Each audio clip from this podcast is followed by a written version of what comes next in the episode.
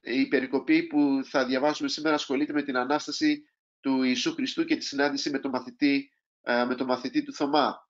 Ο τίτλος του σημερινού κηρύγματος είναι «Από την απιστία στην πίστη».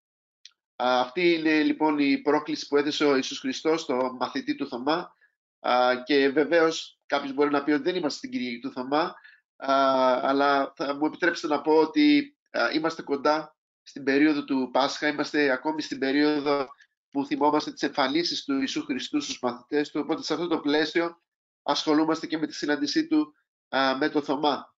Και επίσης μια ακόμη αλήθεια είναι ότι πάντοτε χρειάζεται να ακούσουμε ξανά και ξανά αυτό το μήνυμα της Ανάστασης. Ας ασχοληθούμε λοιπόν σήμερα με αυτή την πρόκληση που έθεσε ο Ιησούς Χριστός αμέσως μετά την Ανάστασή Του. Διαβάστε μαζί μου στο 27ο εδάφιο του 20ου κεφαλαίου.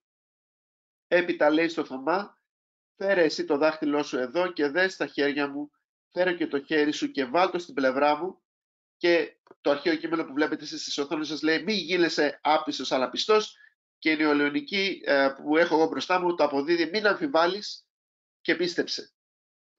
Βεβαίως, όπως είπαμε αυτά τα λόγια, ο Χριστός τα απίφθηνε προς το Θωμά, το μαθητή του. Αλλά όμως θα ήθελα να επισημάνω ότι η ίδια πρόκληση του Αναστημένου Χριστού ισχύει και για μας σήμερα. Στο εδάφιο 31 ε, διαβάζουμε το εξής. Αυτά όμως γράφτηκαν για να πιστέψετε πως ο Ιησούς είναι ο Χριστός, ο Υιός του Θεού. Έτσι, τώρα πια η πρόκληση τίθεται προς εμάς. Εμείς να πιστέψουμε ότι ο Ιησούς είναι ο Χριστός, ο Υιός του Θεού και πιστεύοντας να έχετε δι' αυτού τη ζωή. Συνεπώς, ερχόμαστε σε κάθε εποχή α, ξανά και ξανά αντιμέτωποι με την ίδια πρόκληση που είναι αυτή της πίστης, της πίστης προς τον Χριστό και στο μήνυμα της Ανάστασης. Ο Χριστός μας καλεί να μην γίνουμε άπιστοι, αλλά πιστοί σε Εκείνον και στο μήνυμά Του. Ελάτε λοιπόν να ασχοληθούμε με το ερώτημα, με το ακόλουθο ερώτημα, τι σημαίνει να πιστεύεις; Τι σημαίνει να γίνεις πιστός προς τον Ιησού Χριστό και στο μήνυμα της Ανάστασής Του; Ας ξεκινήσουμε, θα ήθελα να ξεκινήσουμε με μια πρώτη απόπειρα απάντηση σε αυτό το ερώτημα. Στο ερώτημά μας το βασικό σήμερα είναι τι σημαίνει να πιστεύεις. Και μια πρώτη απόπειρα απάντηση είναι η ακόλουθη.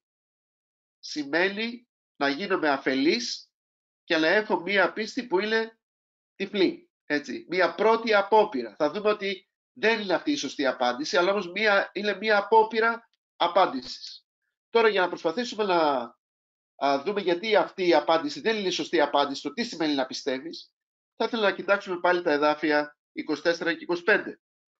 Διαβάζουμε εκεί, ο Θωμάς όμως, ένας από τους 12 μαθητές, που λεγόταν Δίδυμος, δεν ήταν μαζί τους όταν ήρθε ο Ιησούς. Του έλεγαν λοιπόν οι άλλοι μαθητές, είδαμε τον Κύριο με τα μάτια μας. Στα παραπάνω λοιπόν εδάφια έχουμε μία από τις πρώτες καταγραφές της μαρτυρίας των μαθητών για την Ανάσταση του Κυρίου μας Ιησού Χριστού. Είναι αυτή η μαρτυρία που έρχεται από τον πρώτο αιώνα. Γι' αυτό α, είναι εντυπωσιακό μεν, αλλά και προβληματικό δε. Το προβληματικό είναι το, το γεγονός ότι εμείς είμαστε άνθρωποι του 21ου αιώνα και καλούμαστε να ακούσουμε μια μαρτυρία που έρχεται από τον πρώτο αιώνα. Αυτό γεννά διάφορα προβλήματα, γιατί εμείς καφιόμαστε για την ανωτερότητα του δικού μας αιώνα. Εμείς βρισκόμαστε σε έναν αιώνα τεχνολογικά εξελιγμένο, επιστημονικά αναβαθμισμένο και είναι λογικό, θα έλεγε κάποιος, να μην δεχτούμε αυτό που δέχτηκαν οι άνθρωποι του πρώτου αιώνα. Γιατί να το κάνουμε αυτό, θα έλεγε κάποιος άλλος, αν το κάνουμε αυτό, τότε θα ήμασταν πραγματικά αφελείς. Θα μου επιτρέψετε λοιπόν να πω ότι κάποιες στις μέρες μας φαίνονται να πιστεύουν ότι η παραπάνω μαρτυρία α, είναι ένα προϊόν αφέλειας. Και αυτό βέβαια επιβεβαιώνεται και από την επικαιρότητα των ημερών μας. Δεν ξέρω αν παρακολουθείτε τις τελευταίες μέρες όλη τη συζήτηση με, τη, με την Θεία Κοινωνία και το αν θα πρέπει ή δεν θα πρέπει α, οι πιστοί να συμμετέχουν σε αυτή την, α, την τελετή. Ο αντίλογος σε αυτή τη συζήτηση είναι ότι η Εκκλησία προσπαθεί να μας επιβάλλει μία πίστη που είναι τυφλή, που δεν βλέπει τους κινδύνους της πανδημίας. Μία τέτοια πίστη είναι επικίνδυνη ακριβώς γιατί είναι τυφλή. Είναι το είδος της πίστης που δεν ρωτάει, αλλά σιωπά. Είναι το, η πίστη που αρνείται να δει την πραγματικότητα. Αλλά κοιτάξτε μαζί μου πώς αυτό το επιχείρημα καταρρύπτεται όταν ακούσουμε και πάλι την καταγραφή αυτή της πρώτης μαρτυρίας των μαθητών. Κοιτάξτε το δάφη 24, συγγνώμη, το δάφη 25, τι είναι αυτό το οποίο διαβάζουμε. Οι μαθητές μιλάνε για αυτό που είδαν με τα μάτια τους. Στο μαθητά, στο, ακόμη και αργότερα, όταν θα ακούσουμε τον Χριστό να μιλάει ε, θα πει, έλα να δεις, εσύ ο ίδιος να δεις τα στοιχεία της α, Ανάστασης τους. Συνεπώς μπορούμε να πούμε ότι ένα τέτοιο συμπέρασμα περί αφέλειας, περί τυφλής πίστης, είναι εντελώς λανθασμένο. Ποτέ η πρόθεση του Χριστού δεν ήταν αυτή. Αν διαβάσετε περισσότερο τα κείμενα του Ευαγγελίου, θα διαπιστώσετε ότι οι μαθητές του Χριστού, αν και ζούσαν στον πρώτο αιώνα, δεν ήταν καθόλου αφελείς. Γνώριζαν ότι οι νεκροί δεν ανασταίνονται, γνώριζαν ότι οι άνθρωποι δεν περπατάνε στο νερό, γνώριζαν ότι αν τέτοια πράγματα συνέβαιναν θα ήταν εκτός πλαισίου κανονικότητας, πέρα από τη σφαίρα του κατανοητού, στη σφαίρα του υπερφυσικού. Συνεπώς, θα πρέπει να παραιτηθούμε από την κατανόηση ότι οι πρώτοι χριστιανοί ήταν αφελείς και ότι ήταν πιο εύκολο να πιστέψουν αυτοί α, στη σχέση με εμάς. Άρα όταν ο Χριστός προσκάλεσε τον Θωμά στην πίστη, αλλά και όταν προσκαλεί όλους μας στην πίστη, σίγουρα δεν εννοεί μια αφελή τυφλή πίστη. Οπότε λοιπόν αυτή ήταν μια πρώτη απόπειρα να, ε, ε, ε, απάντηση στο ερώτημα τι σημαίνει να πιστεύεις. Ελάτε όμως να δούμε και μια δεύτερη απόπειρα απάντησης. Τι σημαίνει να πιστεύεις; Μήπως το να πιστεύεις σημαίνει βεβαιότητα χωρίς αμφιβολία. Δηλαδή σε αυτό είναι που καλεί ο Χριστός στο Θωμά. Στο να έχει ένα είδος βεβαιότητας που δεν εμπεριέχει καμία αμφιβολία ε, μέσα της. Θα ήθελα να απαντήσω από την αρχή σε αυτό το ερώτημα ότι σίγουρα δεν μιλάμε ούτε για αυτό. Δηλαδή, θα δείτε σε λίγο ότι κάθε άλλο παρά αυτό θέλει να πει ο Ιησούς Χριστός. Κοιτάξτε τα, εδάφια, τα επόμενα εδάφια που έρχονται να μας μιλήσουν για αυτό. Του έλεγαν λοιπόν οι άλλοι μαθητές, είδαμε τον Κύριο με τα μάτια μας. Αυτός όμως τους εάν δεν δω, ο εάν δεν δω στα χέρια του τα σημάδια από τα καρφιά και αν δεν δω το δάχτυλό μου στα σημάδια από τα καρφιά και δεν δω το χέρι μου στη λογισμένη πλευρά του, δεν θα πιστέψω. Οχτώ μέρες αργότερα, οι μαθητές ήταν πάλι μέσα στο σπίτι, μαζί του Έρχεται λοιπόν ο Ιησούς, ενώ οι πόρτες ήταν κλειστές, στάθηκε στη μέση και είπε «Ειρήνη σε εσάς. Έπειτα λέει στο Θωμά «Φέρε έτσι το δάχτυλό σου εδώ και δες τα χέρια μου. Φέρε και το χέρι σου και βάλτο στην πλευρά μου». Τι έρχονται να μας πούν αυτά τα εδάφια; Α, μας μιλάνε για τις αφιβολίες του Θωμά προς το μήνυμα της Ανάστασης. Και αυτό που μας διδάσκουν είναι ότι ακόμα και η αμφιβολία μπορεί, το ξαναλέω, ακόμα και η αμφιβολία μπορεί να έχει θέση μέσα στη ζωή της πίστης. Οι πρώτοι μαθητές είχαν αμφιβολία και σίγουρα και εμείς πολλές φορές αμφιβάλλουμε. Αυτό δεν είναι κατακριτέο.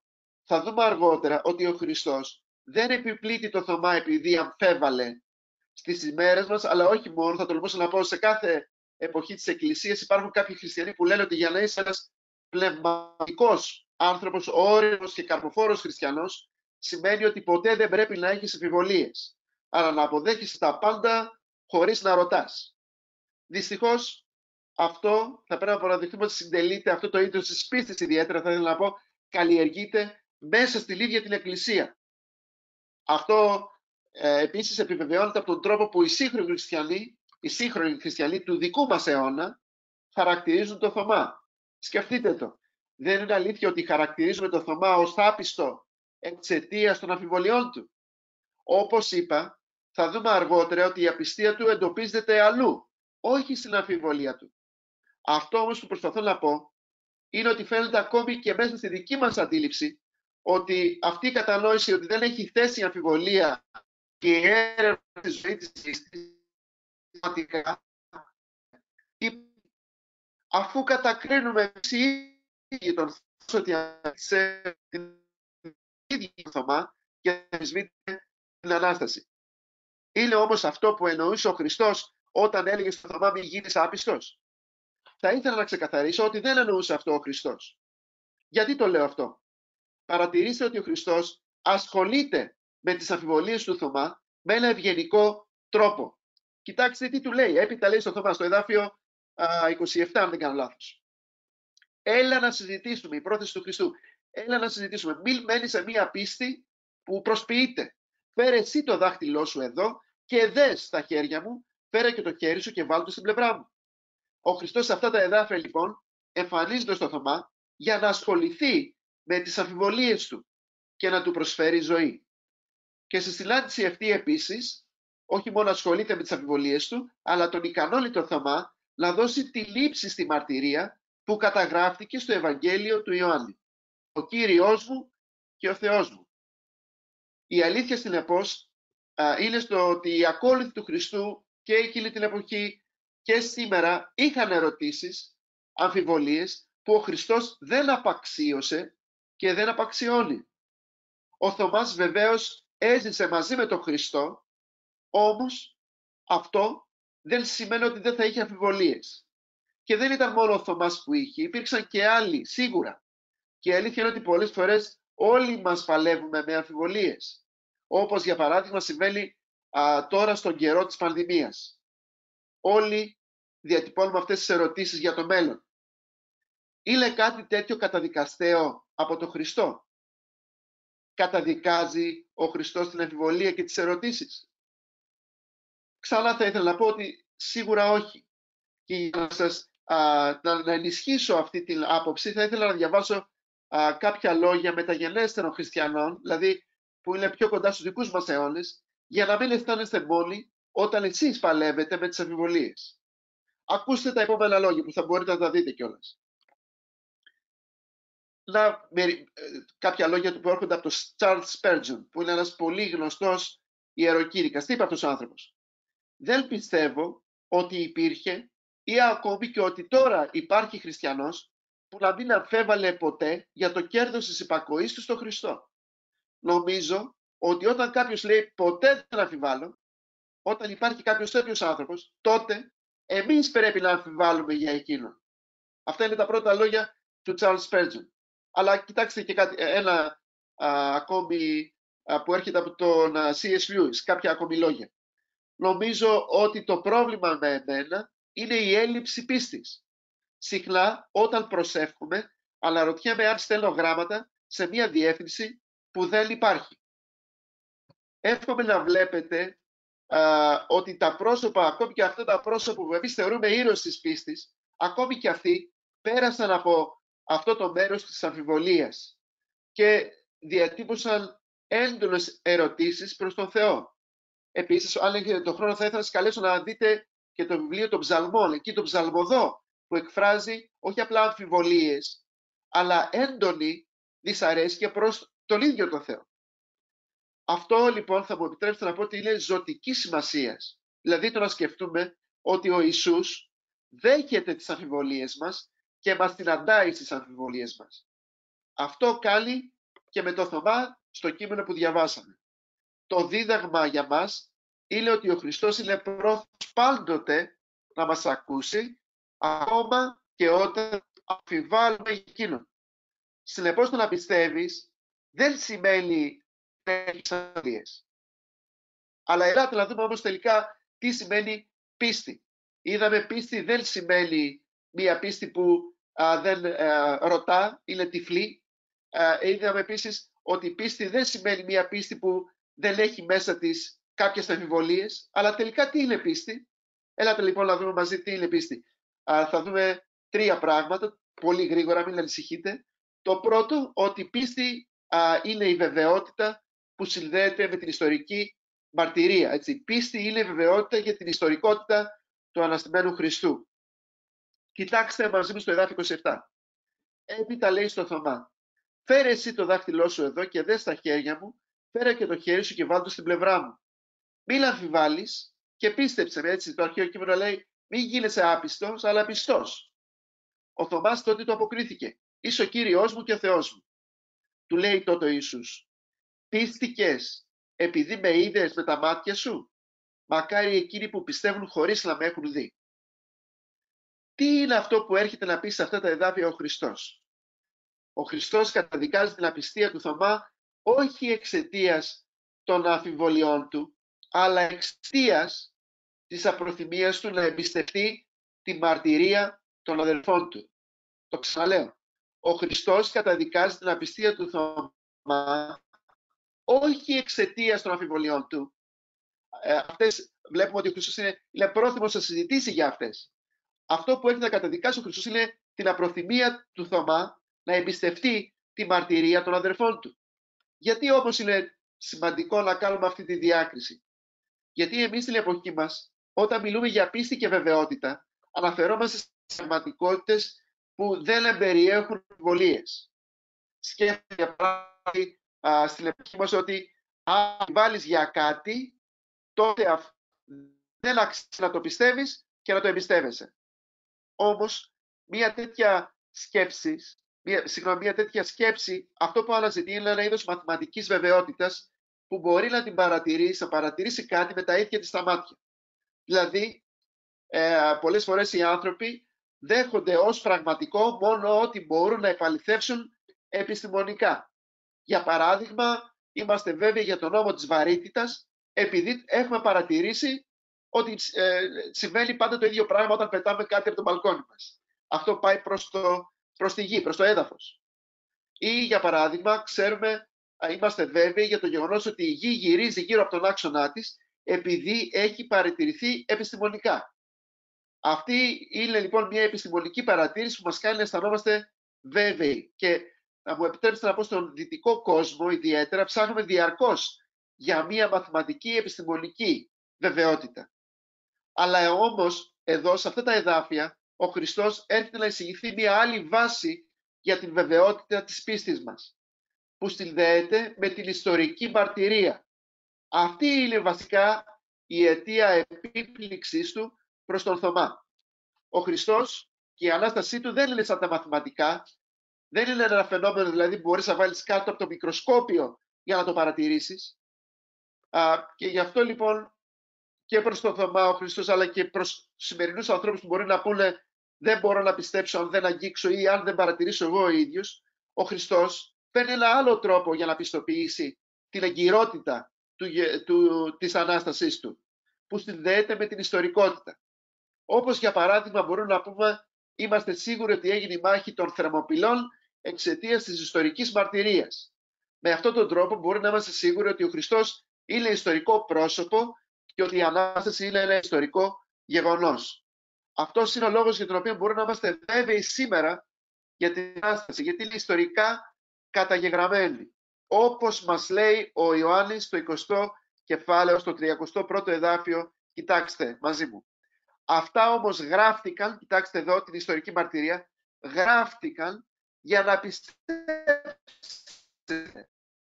πως ο Ιησούς είναι ο Χριστός, ο Γιος του Θεού και πιστεύοντας να έχετε δι' αυτού τη ζωή. Είναι για αυτό το λόγο που είπε ο Χριστός στο Θωμά. Έπρεπε να δεις για να πιστέψεις. Αρκεί να άκουγες. Να άκουγες τη μαρτυρία των υπόλοιπων Αποστόλων. Δεν χρειάζεται με άλλα λόγια να δεις. Χρειάζεται να ακούσεις. Είναι αυτό που θα διαβάσουμε και στην επιστολή προς Ρωμαίους στο επόμενο εδάφιο. Ο Απόστολος Παύλος θα μας πει πώς όμως θα τον επικαλεστούν αν δεν τον πιστέψουν και πώς θα τον πιστέψουν αν δεν έχουν ακούσει για Αυτόν. Τώρα εδώ θα κάνουμε μία μικρή πάυση για να πω κάτι ακόμη. Μιλούμε τόση ώρα για την ιστορική μαρτυρία της Ανάστασης του Χριστού και θα ήθελα να επισημάνω ότι αν και αυτή είναι μια αλήθεια που πρέπει να αγκαλιάσουμε και η πρόκληση του Θεού είναι όντως να πιστέψουμε στο γραπτό του λόγο και στην ιστορική μαρτυρία, ωστόσο αυτό δεν ακυρώνει τη διάσταση της συναισθηματικής εμπειρίας της κοινωνίας μας με τον Θεό. Στη χριστιανική ζωή υπάρχει και η συναισθηματική εμπειρία της παρουσίας του Θεού. Για παράδειγμα, δεν θα το δείτε εσείς εδώ γραμμένο πουθενά, αλλά να σας θυμίσω τα λόγια του Blaise Pascal. Αυτός περιέγραψε την εμπειρία του με τον Θεό σαν μια φωτιά. Μια μεγάλη φωτιά που του έκαιγε την καρδιά.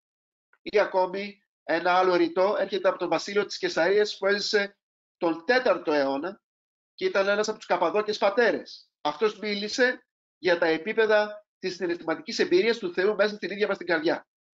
Όλα αυτά όντως είναι αληθινά. Ο Θεός είναι κάτι το αγκαλιάζουμε με όλη μας την ύπαρξη και βεβαίως με, τη, με την καρδιά μας, τον συναισθηματικό μας κόσμο. Όμως, το γεγονός της Ανάστασης είναι πέρα από τη σφαίρα του πώς εμείς αισθανόμαστε σήμερα το πρωί για αυτή την πραγματικότητα. Σήμερα είμαι ε, ε, σίγουρος ότι κάποιοι από εσάς μπορεί να ξύπνησαν γεμάτοι από την αγωνία και την αβεβαιότητα της πανδημίας. Ή κάποιοι άλλοι με λύπη στην καρδιά τους για μια δυσκολία που τους ταλαιπωρεί και είτε είναι αυτό ασθένεια, είτε είναι αυτό ανεργία. Και είναι όλα αυτά πολύ σημαντικά και γνωρίζει ο Θεός τα προβλήματά μας, τις ανησυχίες μας και θέλει να ανταποκριθεί σε όλα αυτά.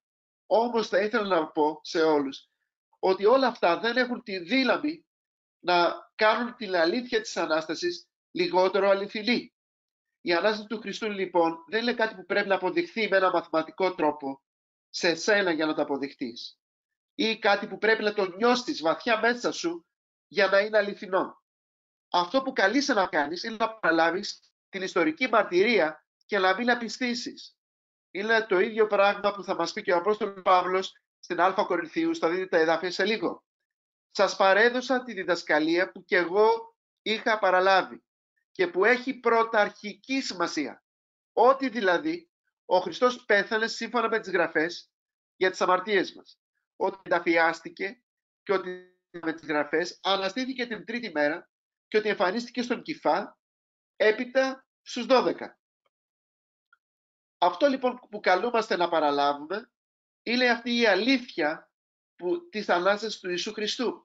Είναι η αλήθεια που καλούμαστε να παραλάβουμε και η αλήθεια που καλούμαστε να παραδώσουμε εμείς στις επόμενες γενιές.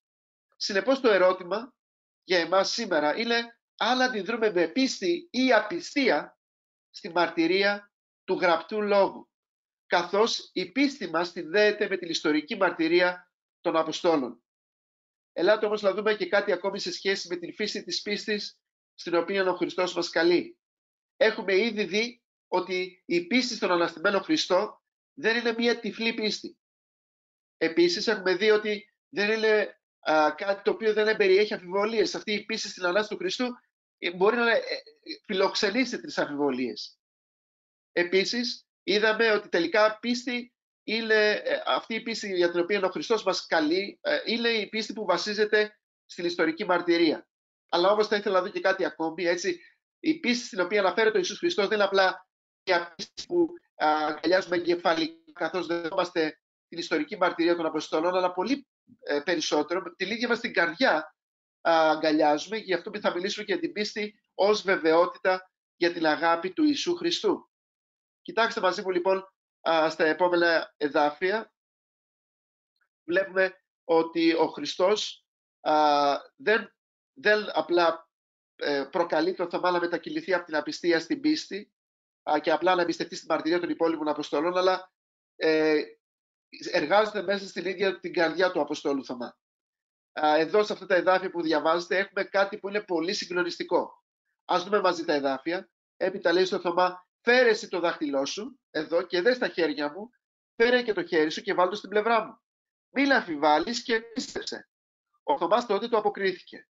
Είσαι ο Κύριος μου και ο Θεός μου τι βλέπουμε σε αυτά τα εδάφια, βλέπουμε μια φοβερή αλλαγή. Ο Θωμάς αλλάζει. Ο Θωμάς στο τέλος του Ευαγγελίου του Ιωάννη έρχεται να μας πει αυτό που ο Ευαγγελιστής Ιωάννης μας έλεγε από την αρχή του Ευαγγελίου. Στο πρώτο κεφάλαιο. Κοιτάξτε τι μας έλεγε.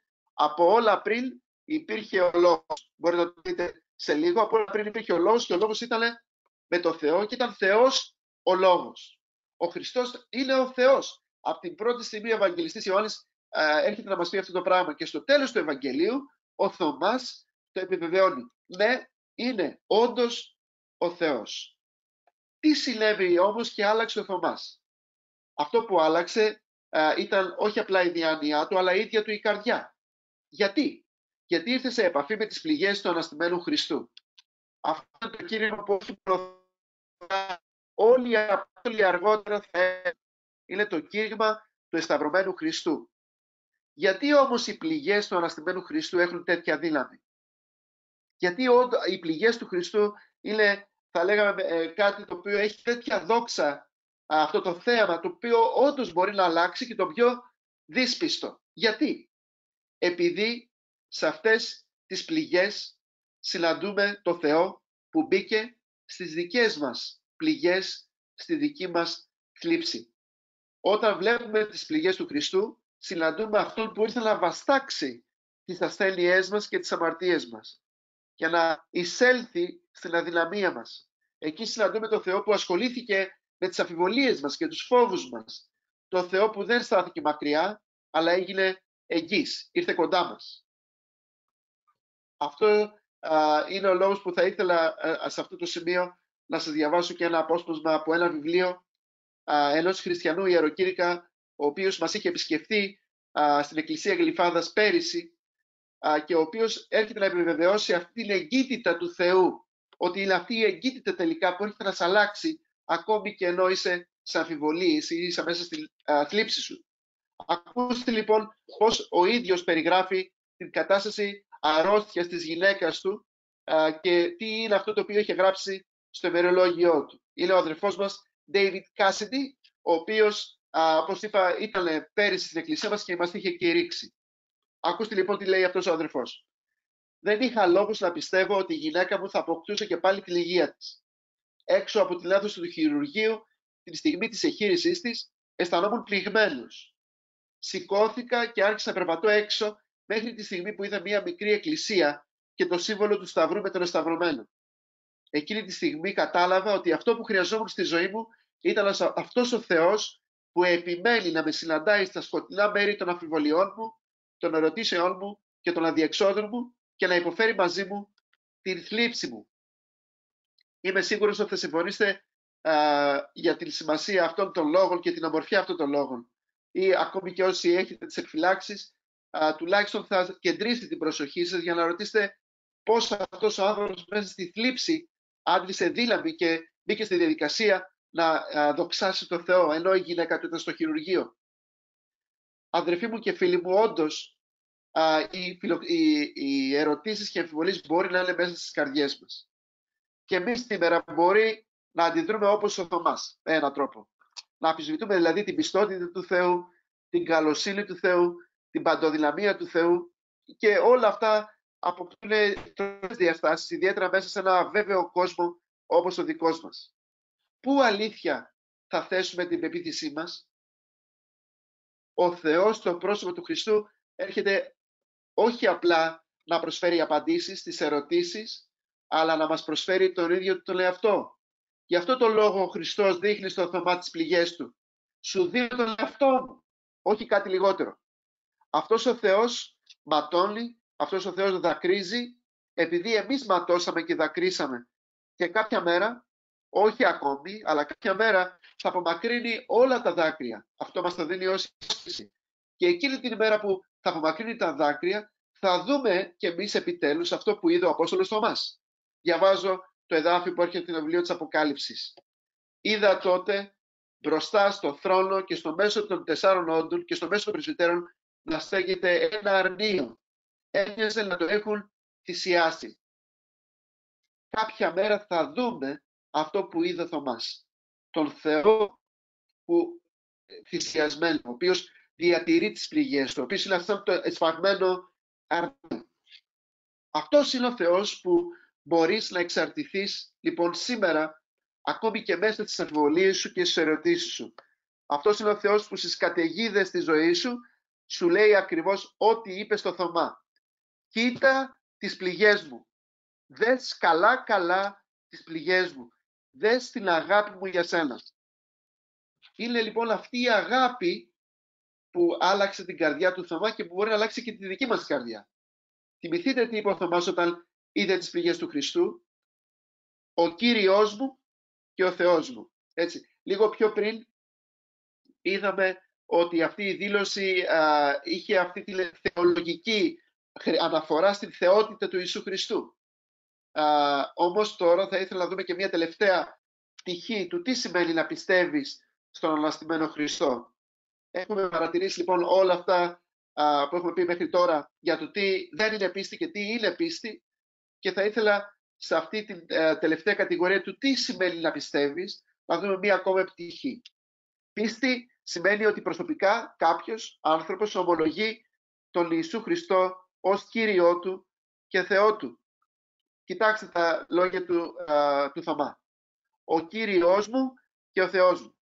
Η έμφαση σε αυτά τα εδάφια αυτή τη στιγμή δεν είναι στο ότι ο Χριστός είναι απλά ο Κύριος και ο Θεός, αλλά ότι είναι ο Κύριος σου και ο Θεός. Είναι αυτή η ιδέα του ότι σου ανήκει αυτός ο Χριστός. Είναι ο δικός σου Κύριος, ο δικός σου Θεός. Μπορείς να πεις σήμερα μαζί με τον Θωμά στο Χριστό, είσαι δικός μου, ο Ιησούς μου, όχι απλά ένας Ιησούς της ιστορίας ή ένας Ιησούς της βίβλου ή ο Ιησούς της Εκκλησίας μας ή ο Ιησούς της θρησκείας μου ή ο Ιησούς μιας εικόνας. Μπορείς να πεις όπως ο Θωμάς ότι είναι ο δικός μου Θεός, ο δικός μου Κύριος. Η προσευχή μου, αδελφοί μου και φίλοι μου, είναι να μην γίνουμε άπιστοι στο μήνυμα αυτό του Αναστημένου Χριστού, αλλά να στραφούμε με πίστη σε Εκείνον. Ελάτε λοιπόν να προσευχηθούμε όλοι μαζί και να ζητήσουμε το έλεος του Θεού στη ζωή μας.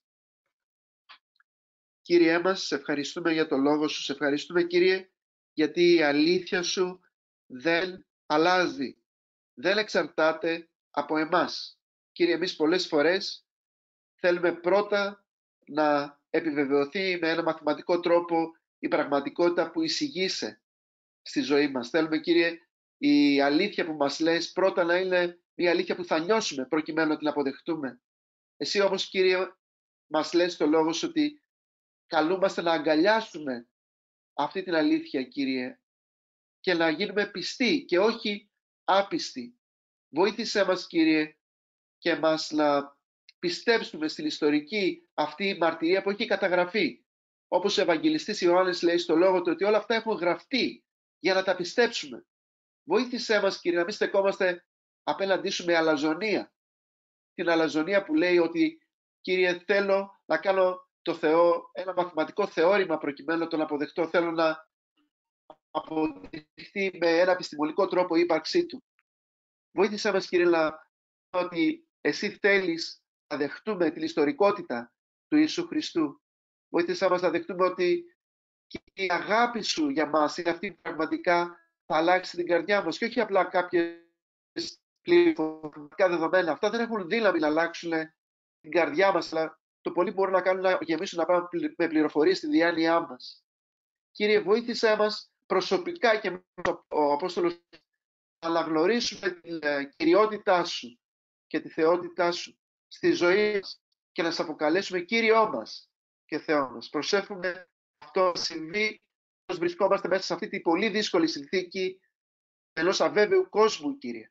Μέσα σε αυτή την ε, αβεβαιότητα θέλουμε η Εκκλησία σου, όπως το έκανε διαχρονικά, έτσι και σήμερα, να συνεχίσει να φωνάζει ότι εσύ είσαι ο μόνος Κύριος ο μόνος Θεός και ότι ομολογούμε όλοι μαζί, σαν αδέρφια και σαν μια οικογένεια, ότι εσύ είσαι ο μόνος αληθινός Θεός.